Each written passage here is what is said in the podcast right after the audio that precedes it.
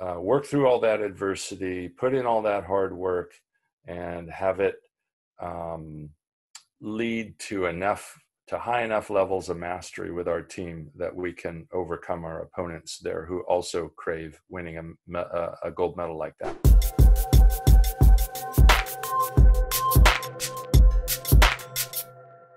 All right, I'm here with the one and only Karch Kiraly. Karch, thank you so much for being here. My pleasure. Glad to join. Right on. Uh, Karch, you are an amazing person, inspiring uh, player, coach. I'm just going to read your bio here because it's kind of amazing. You played at U C L A, three-time national champion under legendary coach Al Skates. Shout out to Coach.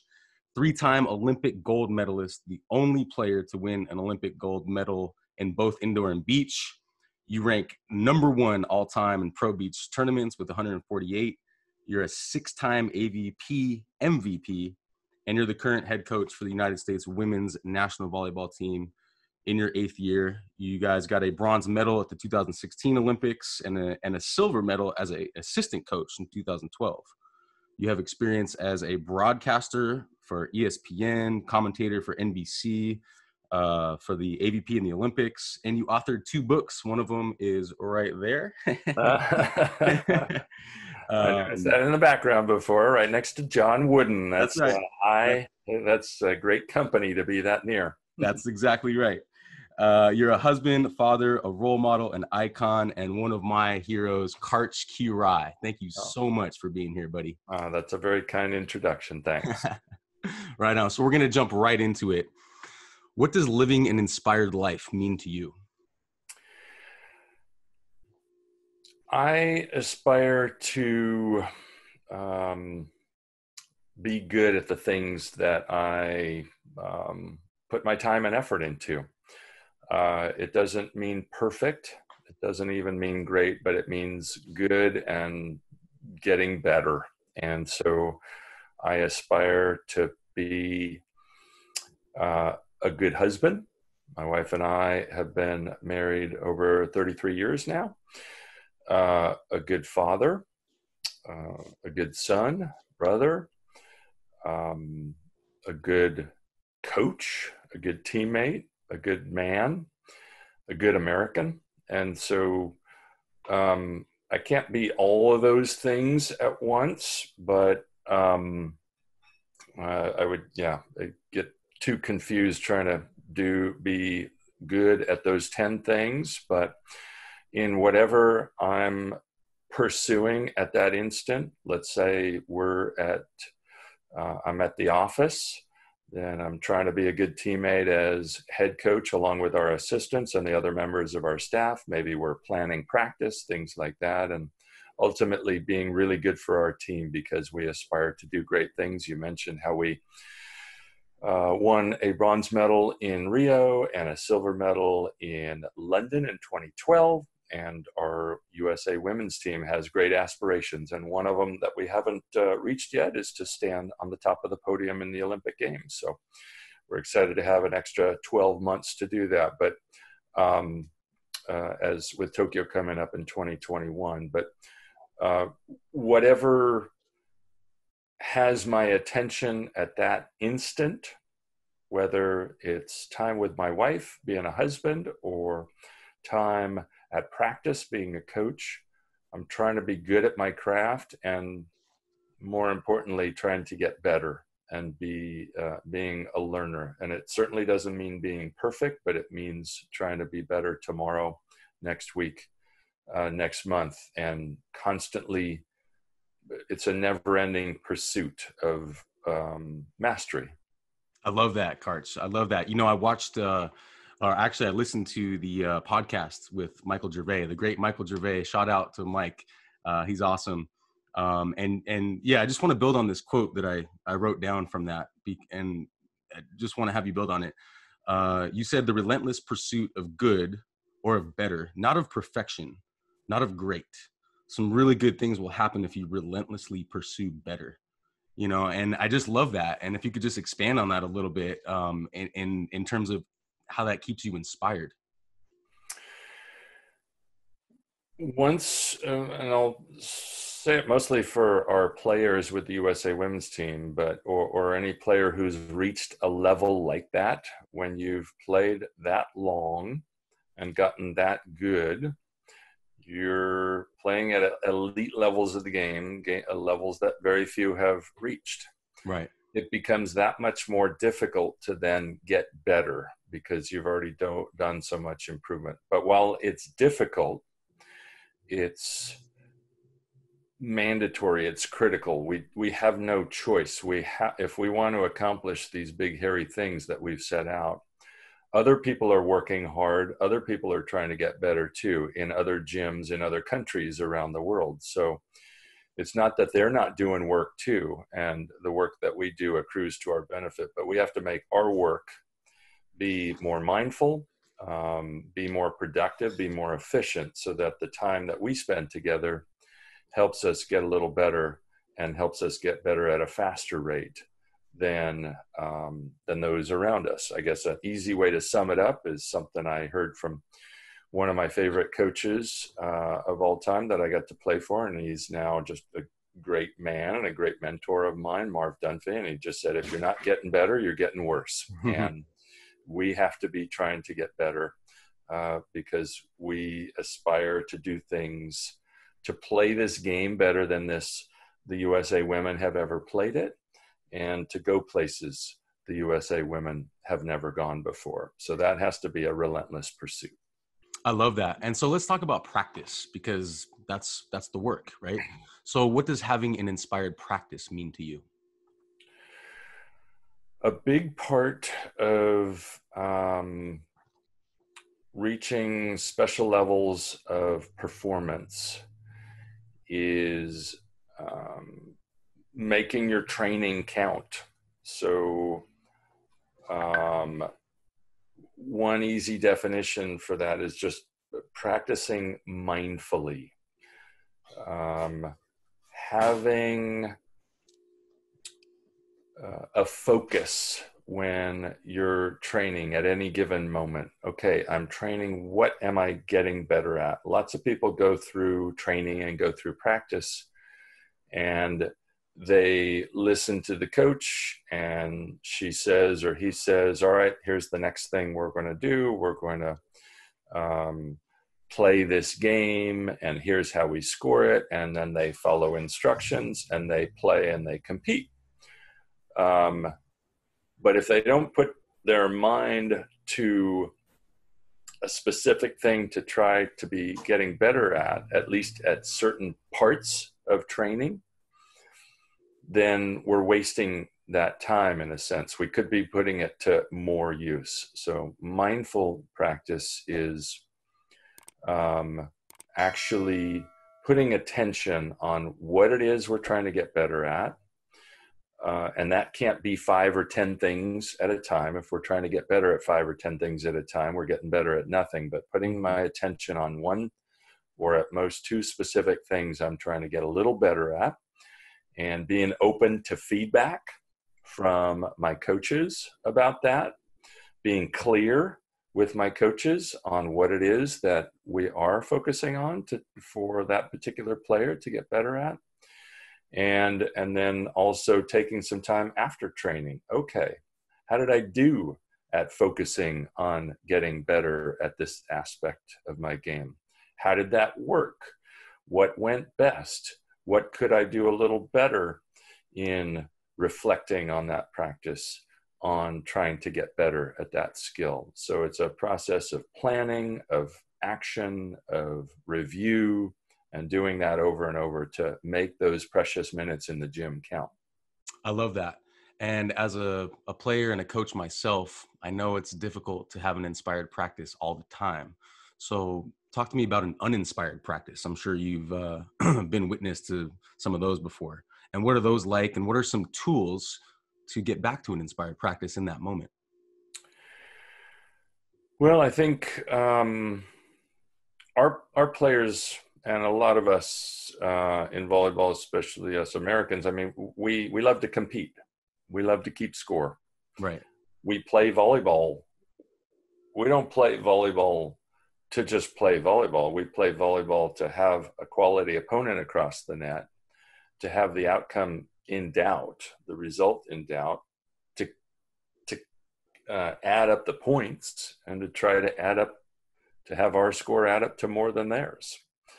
Um, we don't just get into this to to scrimmage without keeping score. Uh, so some of the practices I've seen that are uh, or heard about that are on the other end of the inspired scale would be ones where nobody has any clear idea of what we're trying to accomplish, what we're trying to get better at, either individually or as a team, and where we're not keeping, where we're not at any point in that training keeping score and doing some competition, because ultimately that's what we, that's why we do this game. And so we need to be uh, both getting better, but also spending some parts of our training actually competing, which allows us to train and improve at competing.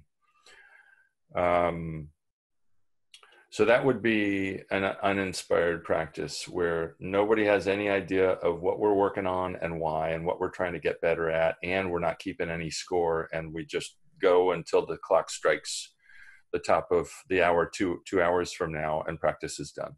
Right, right.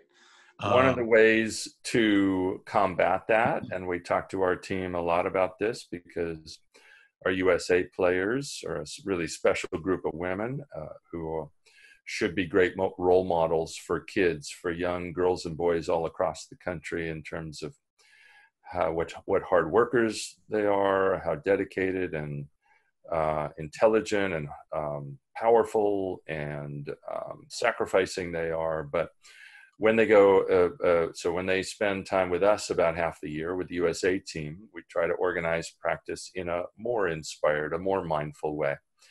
In when they're overseas, they often don't have that. And so the best way to combat that is um, to have a buddy um, on the team, especially if that person can speak reasonable English so you can communicate. But Uh, it, it's a really effective way to work in the buddy system. Even if the coach designs a practice with no apparent goals and no apparent focuses, and and there's no score kept, uh, if if you and I, you, Aaron and I are buddies on a team, I can say, look, Aaron, I'm working on my transition footwork. When I come down from the block, I have to come down running and get off the net and get available as a hitter. So I just want to let you know that's what I'm working on, and you'll tell me what you're working on. And then during a practice that doesn't have any apparent goals, once in a while you could say, hey, Karch, uh, I just saw, w- way to stay on your task, way to stay on your focus. I just saw you working really hard on your transition footwork. You came down from the block and you shot out like a, out of a cannon, and you got off the net and you got available as a hitter. You didn't even get set, but you got available as, as a hitter. Or you could say, hey, you know, if you see me forgetting, you could say, hey, Karch, what was your focus again for today's practice? And I could say, it was transition footwork. And you could say, uh, can you remember what happened on that last play? And, and I'll think about it for a second. And I'll say, oh, crap, I, for, I completely forgot. I just stood there after I blocked and I didn't do anything.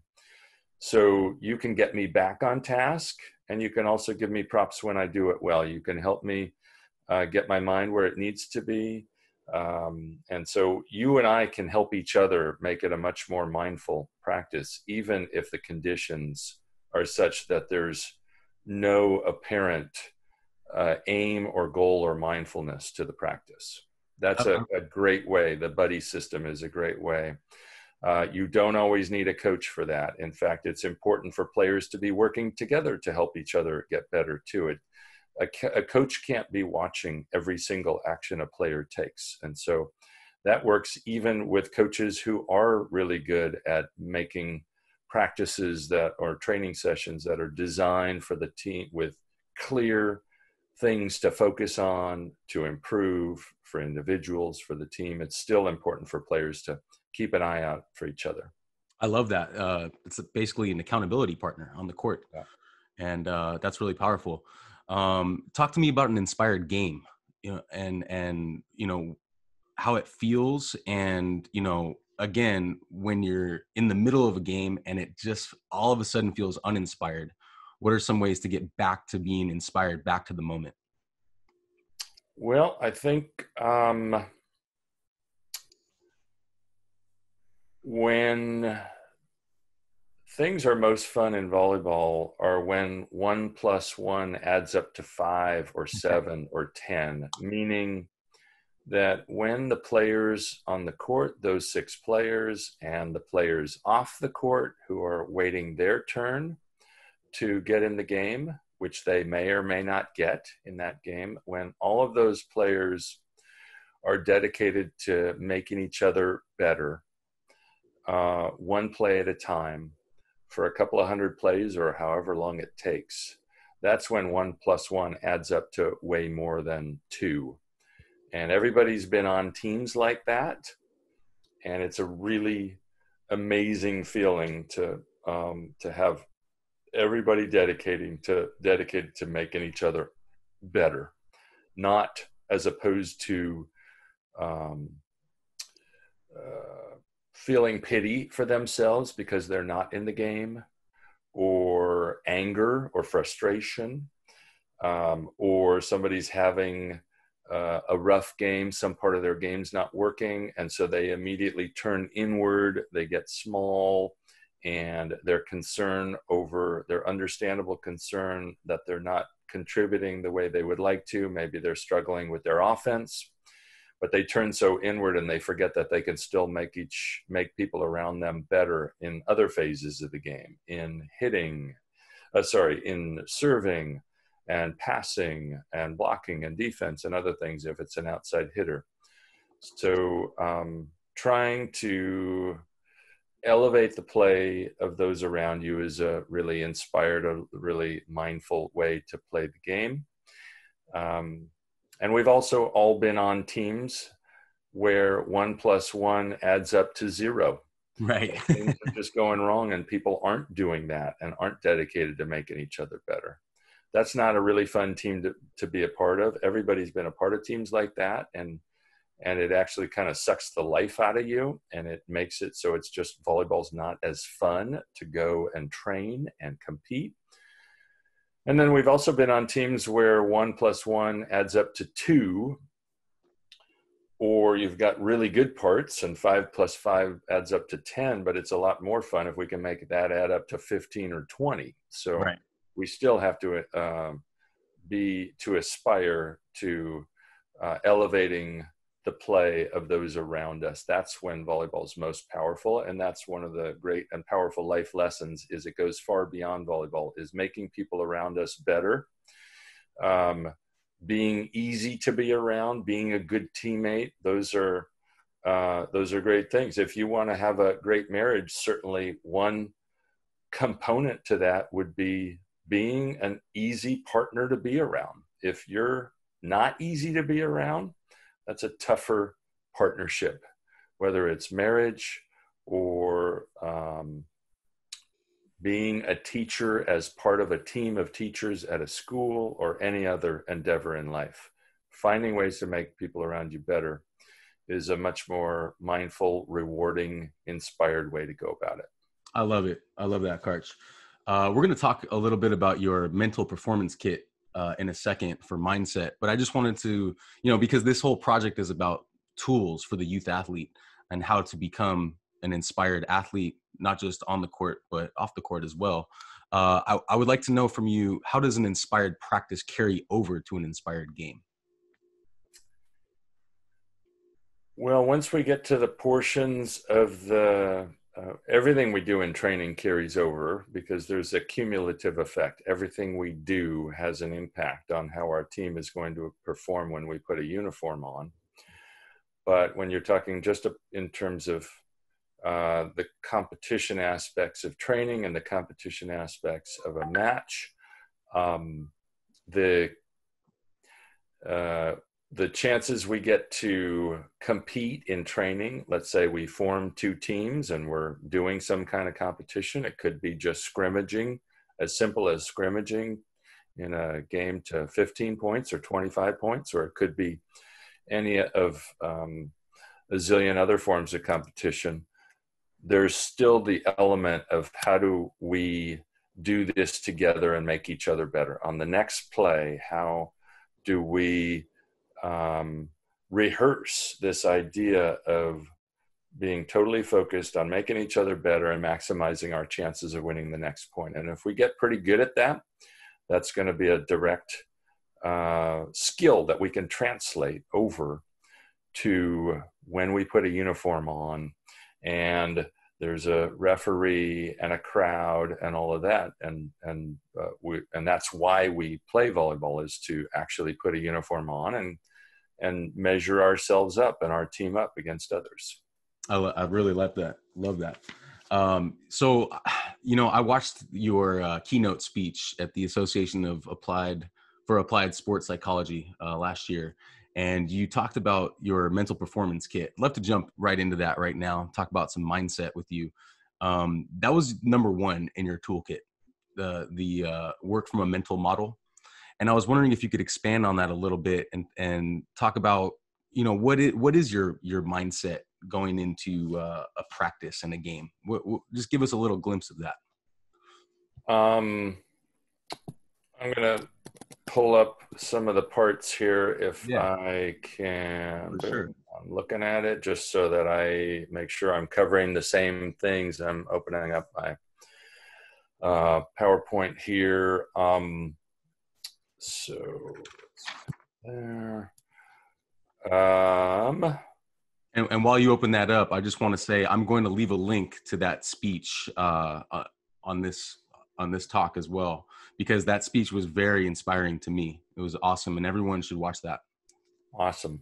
Well, thank you. Uh, first, um, I do have, and this is certainly not something that I've invented, lots of people have come before me who've uh, created various versions of a, of a kind of a mental model in mm-hmm. terms of how to approach an activity like competing in volleyball and lots of other activities that can involve uh, stress.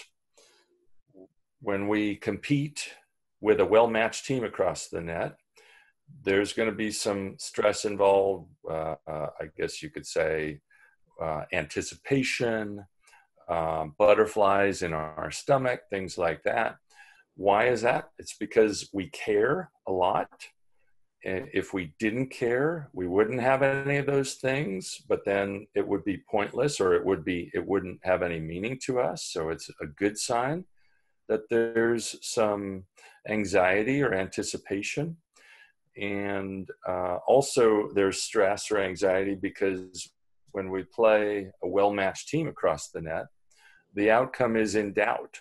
It's no, when you think about it, yeah, I, I guess it might be fun to win every match, but when you start thinking about the ramifications of that, um, they're not so fun. Like, we could just play a team of third or fourth graders and we would beat them every time, but that would be no fun. The outcome's not in doubt, but the, the uh, where one team is so overmatched by another team that it's not really any fun. So um, I think it's important to to be able to have some tools to uh, deal with some of that stress or anxiety or anticipation.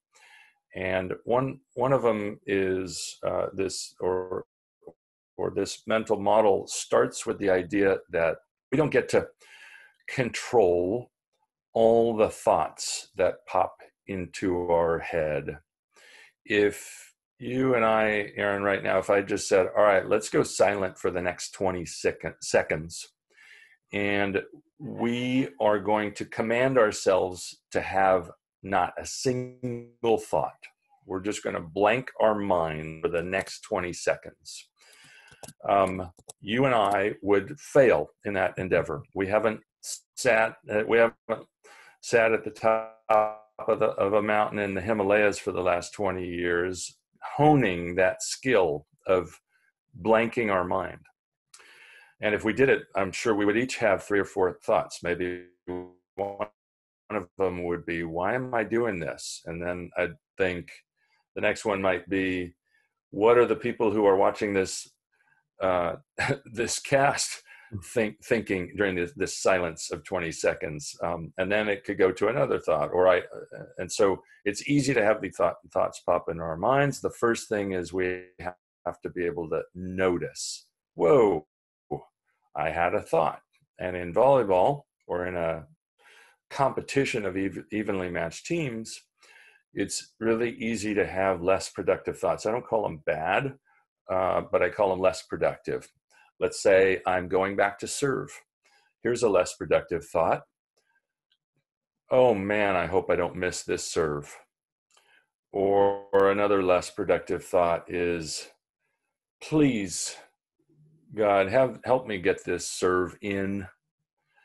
Uh, but if I can just notice that, I can, and, and those pop up. Again, we don't have complete control over those thoughts. They they are a part of everyone's mind, and it's um, totally natural. But what we can do is notice, be aware. And I could say, whoa, I just had a really unproductive thought, a thought that said, please at least please don't serve under the net in front of the world at an Olympics.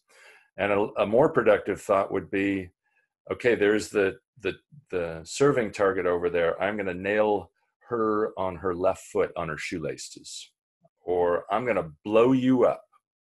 That's a more productive thought than please don't miss. So A, we have to notice. B, we have to understand that they're totally normal. Everybody has these thoughts. Doesn't matter how good you are, especially when you're against well-matched competition. Um, it's natural that you will have thoughts like this. We all do. I had plenty of them. I still have them uh, as a coach, and I had plenty as a as a player. And then finally, uh, noticing and understanding they're normal. Then the third part is just getting myself to a better, a more productive thought. So it could be, whoa, I just had a really unproductive thought. All right, I'm going to crush this next serve. I'm going to attack that passer over in zone one. I'm going to hit her in the space between her and the zone one, zone one sideline. So those are the main parts. Noticing, um, understanding that they're normal. Everybody has them. And then redirecting myself to and, and putting my mind onto uh, a more productive thought or focus. I really like that. And I like how you talk about what's the next task. I think that really helps an athlete just focus from that unproductive thought to the next thing that they have to do. Mm-hmm. Yeah, I really like that. And uh, one thing that stuck out for me too is you you talked about the story about having a meeting with yourself after, I think it was an injury perhaps. Mm-hmm. Um, and then you went on a winning streak right after that. Could you just expand a little bit on that meeting with yourself? Because I feel like a lot of athletes, we all need to do that at some point, whether it's an injury, a loss, something happens, and we just need to talk to ourselves about what we're doing. Yeah. Um, I think uh, I was, at that time, I was coming back from my first shoulder surgery. And I was playing with Adam Johnson. That was uh, the season after Kent Steffes and I had won the Olympic Games, the first ever beach volleyball Olympics in Atlanta. And then I injured my shoulder. Just um, I had played a lot of volleyball, and finally one of the rotator cuff muscles gave out, so I needed to have it repaired. And in the process of having it repaired, my shoulder architecture Uh, was changed a little. They tighten things up when they fix your shoulder or they fix a muscle. They do other things besides just repairing the muscle. And I was really struggling with the new architecture in my shoulder, and I would take a swing that for um, twenty years plus um, had meant the ball would go there, three feet inside the line, two feet inside the end line. And now that same swing would go five feet beyond the end line or four feet wide of the sideline. And my line swing was completely unpredictable and undependable. So um, as I was struggling through this, I was putting a lot of pressure on myself to perform at a high level, not only for me, but for my partner. I felt like I was really letting my partner, Adam, down. We were having lots of lousy finishes. I think we finished seventeenth at one time. It was the worst finish he or I had ever taken, and we were a good team, certainly a better team than that. Uh, but it all fell down to my offense. And so tournament after tournament, we're struggling, and we finally lost out early in another tournament in Milwaukee. And um, I chose not to change my flight home because we had made so little in prize money that I would have spent all the prize money on the change fee to take an earlier flight. And so I had an extra twelve hours to spend that day and just drove around and found another beach to sit at on a bench and just had a meeting with myself to come to terms with what was going on. And what I came to terms with was, um, it looks like I'm not going to reach or return to the level that I uh, used to be able to play at. I I'm looks like I'm not going to be able to play the Karch kind of volleyball that I had been used to playing uh, up until that age, which was um, in uh, to being thirty-six years old. And um, I uh, reconciled with that. I, I, I came to peace with that and just thought, okay, if I'm not going to play that kind of volleyball anymore, I'm just going to do my best, finish out this season strong, be the best teammate I can be for my partner. Yep, we might have some other lousy finishes. Going to have to be okay with that. And then I'll probably, uh, uh, or almost certainly, retire at the end of the season. Um, but it just gave me a little bit of a peace of mind. So we went into our next tournament, and my play picked up. Uh, in fact, it picked up so much so that um, uh, we surprised ourselves, or I surprised myself, and we won that tournament. And then we won the next tournament, and we won the next tournament, and we won the next tournament. And so we had a really strong finish to the season that I never would have expected, but just coming to grips with the possibility that I might not ever be able to play the game or something close to the game that I could, that I had been playing before that surgery, uh, helped lower my stress levels, put less pressure on myself, and my play actually, uh, my performance Uh, raised, and instead of retiring at the end of that season, I ended up playing ten more years. So um, uh, all because I was able to come to grips with what was happening, what I was struggling with. I love it. So inspiring. Uh, you're taking a, a quote unquote failure and you're turning it into ten more years and more success. Um, that's, that's, that's great. And just to stay on the self-talk for a second, Uh, I want to ask you about self-talk during during the game. You know, watching you over the years, I noticed that in between plays, you would set up so quickly, especially as a blocker, go right up to the net and just like you, you were just like the, you had this like stoic look on your face. You're looking at the other opponent. Um, want to know a little bit about what's going on in your mind during that during that stoppage time? Um. Uh, I guess a couple of things. Yeah, sometimes um, teams would call timeouts, and I would choose not to go to the player area or the bench and just stand there and wait until the timeout was done and um, be ready to go. So one thing was it was um, trying to get to the next play and start planning on what we can do to maximize our chances of winning that play. That is, get my mind off what had come before mm. and move on to planning the next play. And another was, uh, it was a kind of a test of willpower for me. Um, sometimes when it's really hot and humid, we all want some shade. and we want to sit down. Um, but I wanted to make it a test for, for myself. Can I go without the shade?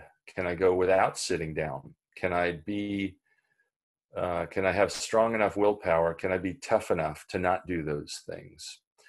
And so I would challenge myself in that way. In fact, uh, indoors, I played for many years with the U S A team, eight or nine years. I just made it a point. I, I never, ever sat down in training. Like when we had a water break, I didn't go find a chair or a bench. I stood. Um, that was just a part of my operating system. But one of the benefits to doing that on the beach is if the other team is also feeling hot and tired, but they go over and they sit in the, uh, they sit down and they get some shade and they see somebody else not doing that, I think it just gives me a, a tiny mental advantage. Like, whoa, um, he must, you know, he, he must be feeling stronger or fresher right now than we are, even though in reality, I wasn't feeling any fresher or stronger than they, but I gave them the impression that I might've been. I, I might've had a little stronger willpower, but I was probably just as gassed and just as hot and just as um, fatigued as as they were, but I was showing it less, and that gave me an advantage. Right, and so you create these little challenges for yourself, right? Because yeah. I think you you had discussed you you were playing in some like uh, incredibly hot weather in Brazil one time, and you just challenged yourself not to call a timeout before they did, right? Exactly. Yeah, yeah. Uh, that was a match. I think. Um, Uh, Pat Powers and I, I didn't play with him very often in my career, but on a couple of rare occasions, we played down in uh, one of the earliest ever international tournaments, a precursor to the F I V B tour down in Brazil. And it was uh, the conditions we were playing in were the hottest and most, most humid I had ever played in. I think it was uh, forty-four degrees centigrade, which I think translates to around one hundred twelve, one hundred fourteen degrees Fahrenheit and ninety-eight percent humidity. And so it was um, absolutely brutal and challenging. And when we, when a timeout was called, they gave us extra time. Like all four of us sometimes would go and just jump in the shower to try and cool off and go right back out completely wet because we were already completely wet from the humidity. Or we would pour ice water over ourselves, whatever it took to try and cool down a little. But the challenge that I laid out for myself is I knew that they were going to serve me every time, Sinjin and Randy. So I would have to carry a big load on offense because I would have to pass and hit every time.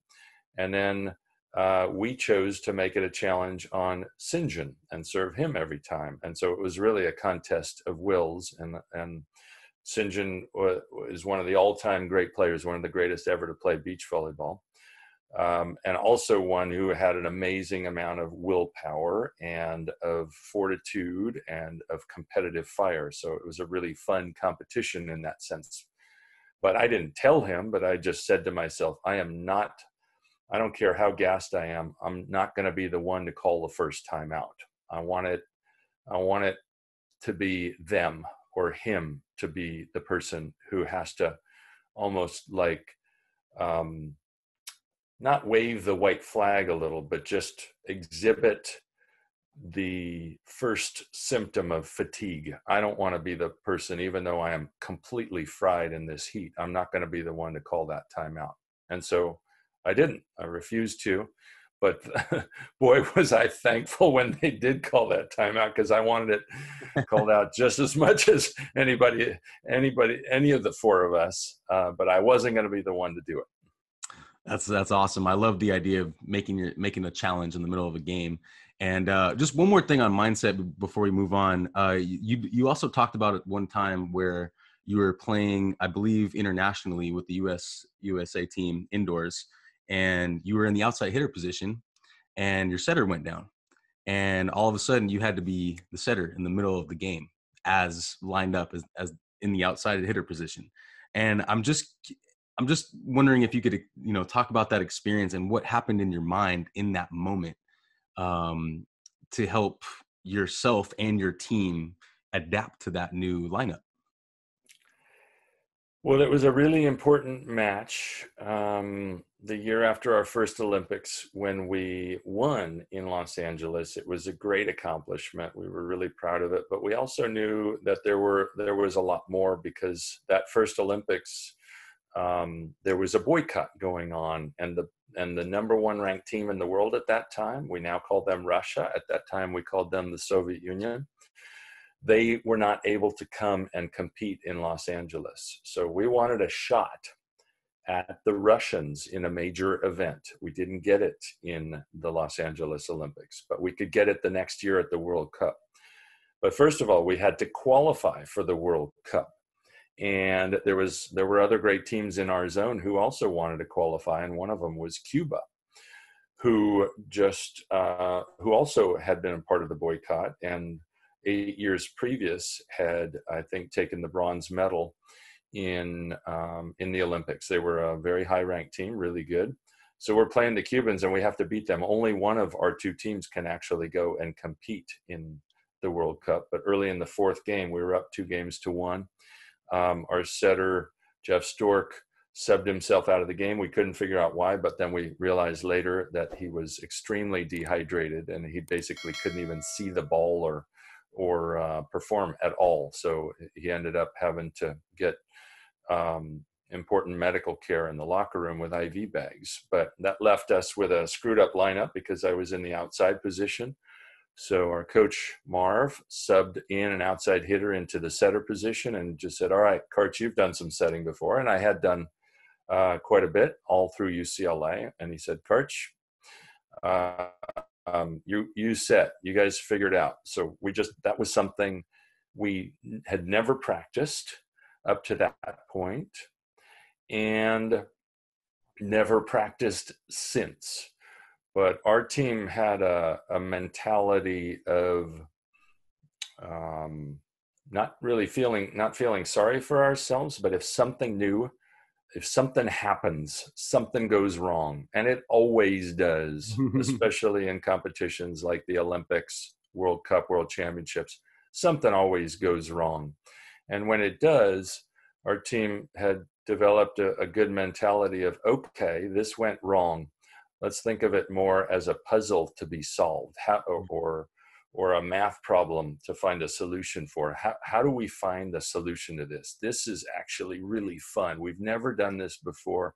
What a, what a great thing to be able to look back ten, twenty years from now and say, yeah, remember when we didn't have our setter, and our other setter, our great setter, Dusty Dvorak, at that time had stayed home because his, I think a relative had just passed away, but we we approached it with a problem-solving attitude rather than uh, let it pin us to the floor attitude. And we, it wasn't pretty um, because I wasn't a great setter, but we adapted and adjusted, and uh, I wasn't tricky, just tried to give our great hitters something reasonable, reasonable to work with. And we ended up winning that game, and that, uh, that uh, qualified us for the World Cup. But that kind of puzzle-solving attitude was huge, and it got us the chance to then go play the Soviet Union in the World Cup, beat them in that, in the process of our first ever interna- major international title at which all the best teams participated. So it led to a tremendous accomplishment. But it started with a, an excitement about, yeah, we've never done this before, but wouldn't it be great if we figure out how to do this?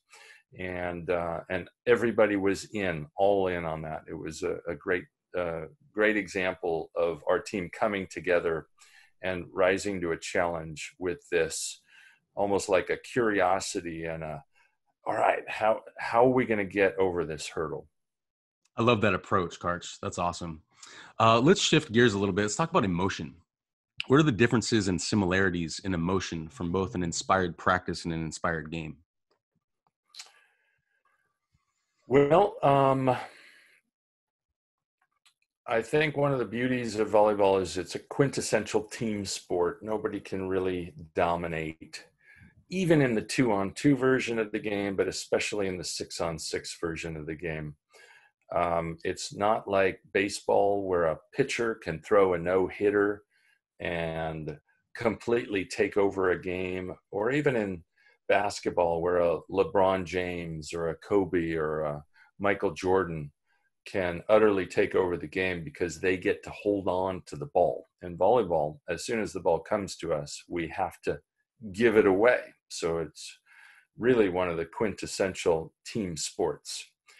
And I heard Mike Lambert describe this really well. Um, when our team makes a good play, there's a short-lived, oh, it's a fancy word for that, ephemeral. It's very short-lived. This, this, there's a spike in energy. The energy goes up, and we have a few seconds to try to harness that and turn it back into our group to help us for the next play. And so, um, but if, if somebody makes a great play on our team and we don't all take, um, make the effort to harness that energy, then we just lost a chance for us to um, build each other up as a team and make each other feel even stronger for the next play. So I think it's really important. We don't, I don't want to ride the highs and lows emotionally. Right.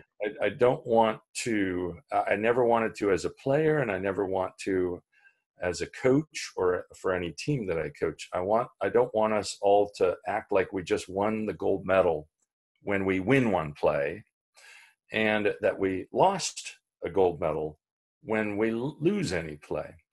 But it is important for us to come together and celebrate the good plays of those around us. That's another part of making people better. So that's the the emotion that I look for, is for somebody to, uh, let's say some hitter puts a ball away, then she points right over at the setter or at the passer, and they give each other credit, and immediately they're harnessing this otherwise short-lived energy to prop each other up and say, God, that was such a good play um, to a passer who handled a tough serve and even just made a pretty good pass, and the setter made a pretty good set, and then the hitter makes a nice play and gets a kill.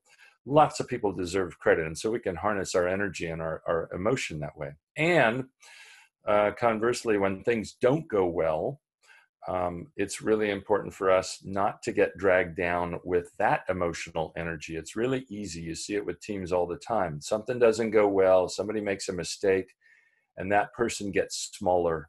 Their shoulders hunch over, their chest caves in, their chin goes down, and their eyes go to the floor. They don't want to look their teammates in the eye because they feel bad, like they've let, like she's let her teammates down. But all the studies, you know, the, I've seen lots of studies that say when I do that, I infect my teammates with that emotion within a few thousandths of a second. So it's really important not to infect my teammates with some of that sad or disappointed or frustrating, frustrated emotion, which I can easily do. So I have to um, hold myself tall, shoulders back, Uh, sternum out, chin up, and continuing to make eye contact. And that's how I can have an impact on my teammates, even when things went horribly wrong on any given play. But the faster that we can recover from that and move on to the next play and flush that last one, the and, and the more consistently we can do that, Uh, the better chance we're going to have to swing the match a tiny bit our way. And the margins are really thin between two evenly matched teams. But we have to figure out a way to um, harness the good emotion and flush the understandable, um, less productive emotions as quickly as possible, and doing, do it as a group. Love that. Uh, I've heard you talk before about Karch bumps, the uh, the feeling you get, and you get the goosebumps. Um, I get the I get goosebumps all the time when I'm in the inspired mindset, or I, I feel that emotion. I was wondering if you could expand on on what gives you the Karch bumps. I think And you just asking me that just gave them to me. I think that's number three for, for today. Awesome. But a lot of it is, a huge amount of it stems or flows from gratitude. Um, I'm uh, incredibly uh, fortunate and lucky in my life in lots of ways. Um, and one of them is to get to be a part of the U S A women's national volleyball team and to get to be a coach uh, of that, because the players involved in this program are a really special group of people who aspire to do amazing things, historic things, never been done before things. And our staff, uh, we have a, an incredibly uh, skilled and capable and hardworking staff too. So just to get to be working around um, a high-performing group of people like that, who all are dedicated to um, increasing levels of mastery every day and accomplishing special things, is something that I know I won't get in most other avenues in life. And so when I see an example of that, um, or I see a play a player who's been working on something, and then all the, and, and it's been a real struggle, and all of a sudden she accomplishes it once, or maybe she does it three, two or three times in a row. That's just hugely inspiring and makes me feel really grateful, because I know how much work she's put into that. But uh, it's my belief, and it's not my theory. Lots of other people have done a lot more thinking about this than I have. But um, I don't, uh, all of us uh, have parents, or some, you know, all of us had parents as we were born. L- the lucky ones of us um, still have both our parents around.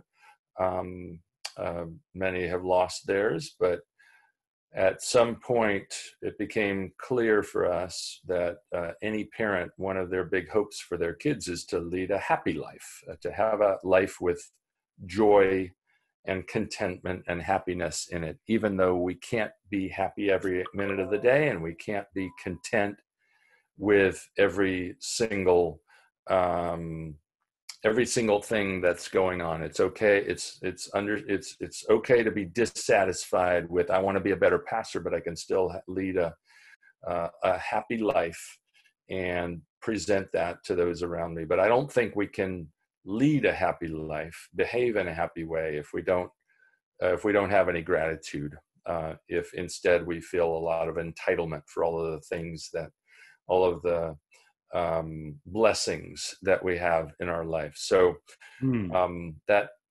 focusing on those blessings and my gratitude for them are the things that uh, more than anything else give me those kinds of goosebumps, mm-hmm. and um, and I get them all the time, because I'm uh, I try to I, I put work into um, noticing the things to be grateful for and remembering them.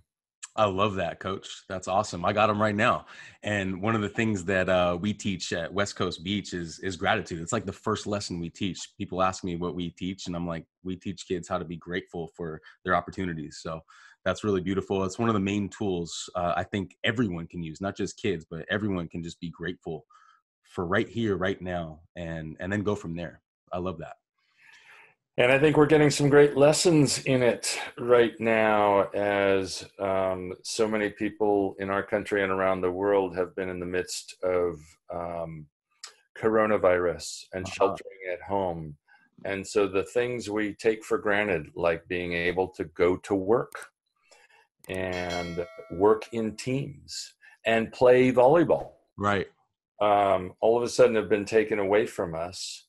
And so a lot of us are thinking right now, God, won't that be great when I can go to work, when I can be working with our other staff and coaches, when I can be coaching with our team, when we can have a practice where our team gets to do normal volleyball stuff. That's still a long way off, but we're getting um, a great reminder about how that can get, that can be taken away, that can disappear. And these are things that are really cool and amazing to be a part of. And so we're being forced to remember um, how special some of these things are that, that maybe lots of us take for granted. So, but if we can, the key will be that when we do get back to normal, if we can still on a regular basis remind ourselves, yeah, remember when we couldn't play volleyball? I get to play volleyball today. How cool is that? I just got goosebumps again. But if we can remind each other, this is a simple thing, playing volleyball. It's easy to take it for granted, but now it's not there. There's a zillion other things that are easy to take for granted. But if we can be uh, reminders for ourselves and reminders for each other, we'll, we can go getting goosebumps every day. Uh, and I just got them again. Yes. Uh, just somebody before we practice can say, yeah, remember when we couldn't do this? How cool is this? We get to play volleyball two on two or four on four or six on six. We get to all touch the same ball and we don't have to uh, wash ourselves down with Purell after every play and, or have masks on or whatever. How amazing is this? So we've got to be good at the collective memory and not forget this. Um, it's easy to forget. When when this goes away, it'll be easy for a lot of people to go back to taking it for granted. Absolutely. You know, during, since you mentioned that, during this time, what I've tried to do is take take this op- take this time as an opportunity to reinvent myself. Uh, it's another reason why I'm doing this project, because, um, you know, I think you mentioned this before too, is just focus on what you can control. You can't control the outside world, but you can control the inside world, and you can control how you are, you know, and who you are becoming, you know? And so, um, you know, again, the, the emotional part of that, because it, it is very emotional as you reinvent yourself, but the emotional part of that, to contain that emotion and to use it a, to your advantage, is something that I'd like to teach the next generation. Awesome. Yeah. Uh, let's talk about flow. Can you identify when you are in the game, in the flow, in the zone? Um, yes, I guess I would preface it by um, uh, saying that uh, there are some different groups of people, um, or maybe some different ways of thinking in terms of sports. And one way of thinking is that, um, that, and I believe there is this concept of flow, of being in this state where everything's just kind of happening. It's all going well for you. You don't have to think about anything. The game seems to slow down, feel like it's effortless or requires very little effort. Um, so that state exists. Uh, the question is, do we spend most of our time uh, pursuing it, chasing it, or do we focus uh, on another task? And I fall into the latter, the second camp. I don't think that um, it's time well spent chasing that flow state. The reason I say that, and I, I might, might be disappointing people who are following this broadcast, that's okay. But the reason I say it is because I played high-level volleyball for thirty years, from fifteen or sixteen years old until I was forty-six. And I can count, I don't even need my toes. I can count the number of times where I had that flow state going, and it was less than ten times in a very long career playing on lots of amazing teams with some of the greatest players who've ever played the game. Uh, and I've talked to a lot of other high-performing athletes on high-performing teams, and they would all say that that flow state, that the times where I had everything in my game just flowing, just cruising along, every cylinder firing, was very little, maybe ten to fifteen percent of the time. The vast majority of the time, you talk to major league pitchers who are some of the greatest ever. They'll say, yeah, I probably had all my stuff, my curveball, my fastball, my sinker, and my changeup all going at the same time, and maybe one out of every ten games. So I need to focus on, and they needed to focus on, the other eighty-five to ninety percent of the time where we didn't have the flow state. It's my belief that the great ones don't often have that flow state, but they're, they're great because they compensate, they adapt and adjust, and they figure out, what don't I have going today? What part of the game do I have going today? If I only have sixty percent, how am I going to make the most of that sixty percent and make my team better, even if I'm struggling that much? So it's, uh, to me, almost all of my career was spent in this period where one part of my game or another was not going. So I need to compensate and contribute in all the other ways that I can, and maybe figure out how to get that part of my game going a little, but like a pitcher, maybe someday uh, she doesn't have her fastball going in softball, or he didn't have his curveball going in curveball. Well, I just got to work around that. I can't uh, B M W. I can't bitch, moan, and whine about it. I got to figure out solutions and be good for my team. And so the vast majority of the time, I didn't have flow state going, and I didn't spend a lot of time um, pursuing it because it happened so rarely for me, and I couldn't figure out in those rare times what caused it. So I, I spent all my time figuring out, all right, how to deal with the other ninety percent of the time. Interesting. That's that's a really uh, that's a really interesting point about that, because I always thought that you were in the flow state all the time, you know, and and high performers, uh, high level performers like like you. Um, and I guess that leads to my next question: is it possible to practice the flow state? Uh, I did not find it possible to practice flow state, and like I said, uh, it was so fleeting and so um, rare for me that. Uh, like, uh, like I said, I don't know what caused it to happen when it did happen. And, um, and so, um, like I, I can think of a certain practice after I came back from having a broken finger in my hand, and I had a lot of, I was perky. I had a lot of energy because I'd been sidelined for a while. And so I went to, Uh, goof around with some jump spin serves, which is not actually a serve I, I used much indoors. But this one day, it was just going, and the harder I hit it, the more it went in, and the harder it was for passers on the other side. But that's like one day out of thousands of practices that I had that going, or I had that going in a certain uh, one-day tournament indoors in George Mason University outside of Virginia. Fairfax, for, or yeah, I think maybe Fairfax, somewhere in Virginia.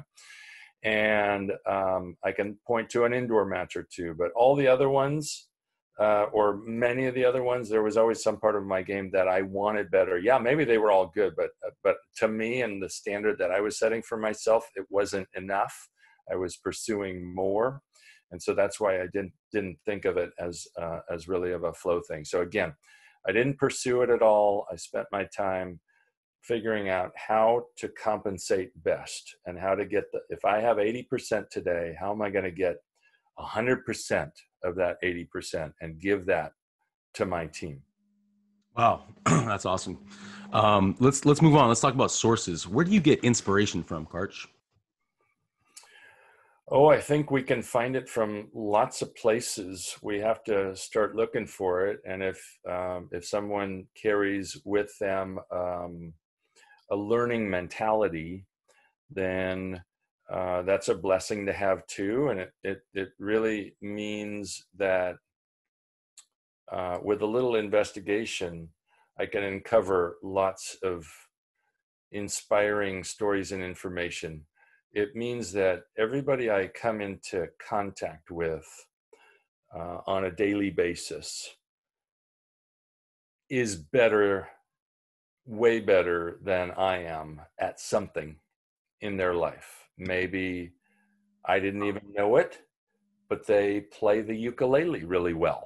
Wow. And they've learned that. And I have something to learn from their ability to learn to play an instrument well. Maybe um, somebody I meet is, I don't know, when we get back to restaurants being open, I don't know if I'll have the time for it, but uh, it could be that uh, the person who brought us our meals, the server, happens to be an expert on, I don't know, uh, history two thousand years ago, and ha- I have something to learn from. Maybe there's some kind of history buff, or the Civil War. Um, that would be really interesting to learn from them on that. So I think there are always uh, people and situations where we can gain knowledge and inspiration if we approach it with a little more of a learner's mentality, that we, there's always some, every, but every single person around us is, uh, has something to offer us in the way of knowledge and learning. I love that. I love that. Um, you know, just, just building on sources of inspiration. Uh, you've been coached by some of the best coaches in the world. Uh, and now that you are a, a high level coach, um, what are some things that you can offer for a coach to inspire their players? Maybe the biggest thing is the same thing that's important for our players and our team. Be a learner. Um, work to be a better coach next week than you are this week. Uh, part of that is being able to admit to your team when you tried something new and it didn't work, because that's what learners do. You have to try stuff and stumble before you get better at it. And so being able to admit mistakes uh, is really comforting for a team, because they understand they're in it with other human beings who also make mistakes and don't demand perfection. Um, so that's comforting in some ways. And to apologize for mistakes if I've really screwed up in some way. Um, uh, that too is powerful, that we're all in it together. Um, uh, but again, to always be looking for inspiration in our coaching, things that I can learn from other coaches, from other situations, maybe other situations that have nothing to do with volleyball and training and teams, but still, what are the, always looking for, how can I take that situation? What can I take from that to make me a better coach with this situation? Uh, finding analogies and looking for, uh, for the lessons. So that's um, really powerful, I think, for, for coaches, is to be searching everywhere for the lessons that they can apply to, to becoming a better coach. I love it. Karch, that's awesome. That's, uh, those are the main questions I have for you. I do want to respect your time. Um, can, can we just kind of fly through this lightning round uh, real quick, or? Yeah, I got about five more minutes and then I'm going to have to jump off. So uh, let's try and crank it out. Let's crank it. All right. How do you define success, and what does being successful mean to you? So success to me is um, setting out an aim of a constant pursuit of mastery and doing it on a consistent basis. Love it. How do you consider the idea of failure? Failure, and this is not my quote, but I've heard lots of others say it, failure is only feedback. It's information. Uh, if I fail, if I hit a ball out, if I get blocked or whatever, well, yeah, it didn't work. Um, it's some information. What can I learn from it? That's awesome. What are the most successful habits that you do on a consistent basis? A big habit is to try to go about the things that are important to me as a coach, or were important to me as a player, and go about them mindfully. What what am I trying to get better at? What are we trying to accomplish here? And trying to keep my mind um, tuned onto that. Love it. What uh, what is the most important lesson that has helped shape who you are today? I don't know that there's any single lesson for me, but um, there are a multitude of examples for anybody of how to foster a learner's mindset. Can you share the biggest challenge you've been through on your journey? Again, I've uh, I'm not unique. Everybody has um, lots of challenges and adversity, in whether they're a volleyball player, a volleyball coach, or just they're a human being, because being human means that we, um, we're fallible, we make mistakes, we screw up, we struggle to learn, we um, hurt the feelings of those around us. Um, there's a, there's a zillion things that we can struggle with, and the most important thing is not that we have those struggles, but it's how we respond to them. The only thing, and that's what Viktor Frankl talked about in his great book, Man's Search for Meaning, but the only thing anybody, nobody can ever take away from us is our ability to respond, our ability to choose how we'll adapt to what's happened to us. Just like right now, we have a choice in how to respond to um, all the circumstances around coronavirus. Love that. As a coach, what's the biggest challenge you see for your athletes? Um, I think the biggest a- challenge for our athletes is, is the same thing. They too face amazing amounts of adversity, in as any human being does, in their lives, in their volleyball pursuits. How do they respond to that adversity, to the challenge, and to the setbacks? How important is the idea of having impact to you? Certainly, I aspire to try to make people better around me. Uh, Bill Neville, one of my f- other favorite coaches, used to say, uh, the great ones elevate those around them, elevate the play, elevate the performance of those around them. And that's what, I guess, impact would mean to me. Karch, what is your ultimate why? Um, my ultimate why, um, especially as it relates to volleyball playing and coaching, is this idea of I am all about an endless pursuit of mastery. And that's frustrating on the one hand, because it's never enough. Whatever we have accomplished is never enough. It's like pursuing um, a martial art. Once you get to be, uh, you work your way up the belts and you get your first degree black black belt, what's the first thing you do the next day? You start pursuing your second degree black, black belt. It's rewarding and frustrating and all of those things all at the same time. But uh, yeah, um, my ultimate why is this endless pursuit of mastery. I love it. Okay, last question, Karch. Uh, having achieved the peak of athletic achievement three times, what does fulfillment mean to you? Talk to me about winning gold. I th- I think uh, winning tournaments like that is a reflection. People um, get really excited when the Olympics come around, but the other three years, eleven months, and two weeks between Olympics, or in this case, four years because of the postponement of uh, the twenty of the Tokyo Olympics. But all the time between Olympics, um, the millions of people who follow the Olympics in our country, tens of millions, hundreds of millions who get excited about the Olympics, they're not following or aware of all the hard work and all of the frustration and all the adversity that people work through to get to that point of putting themselves to even be in a position to win an Olympic medal.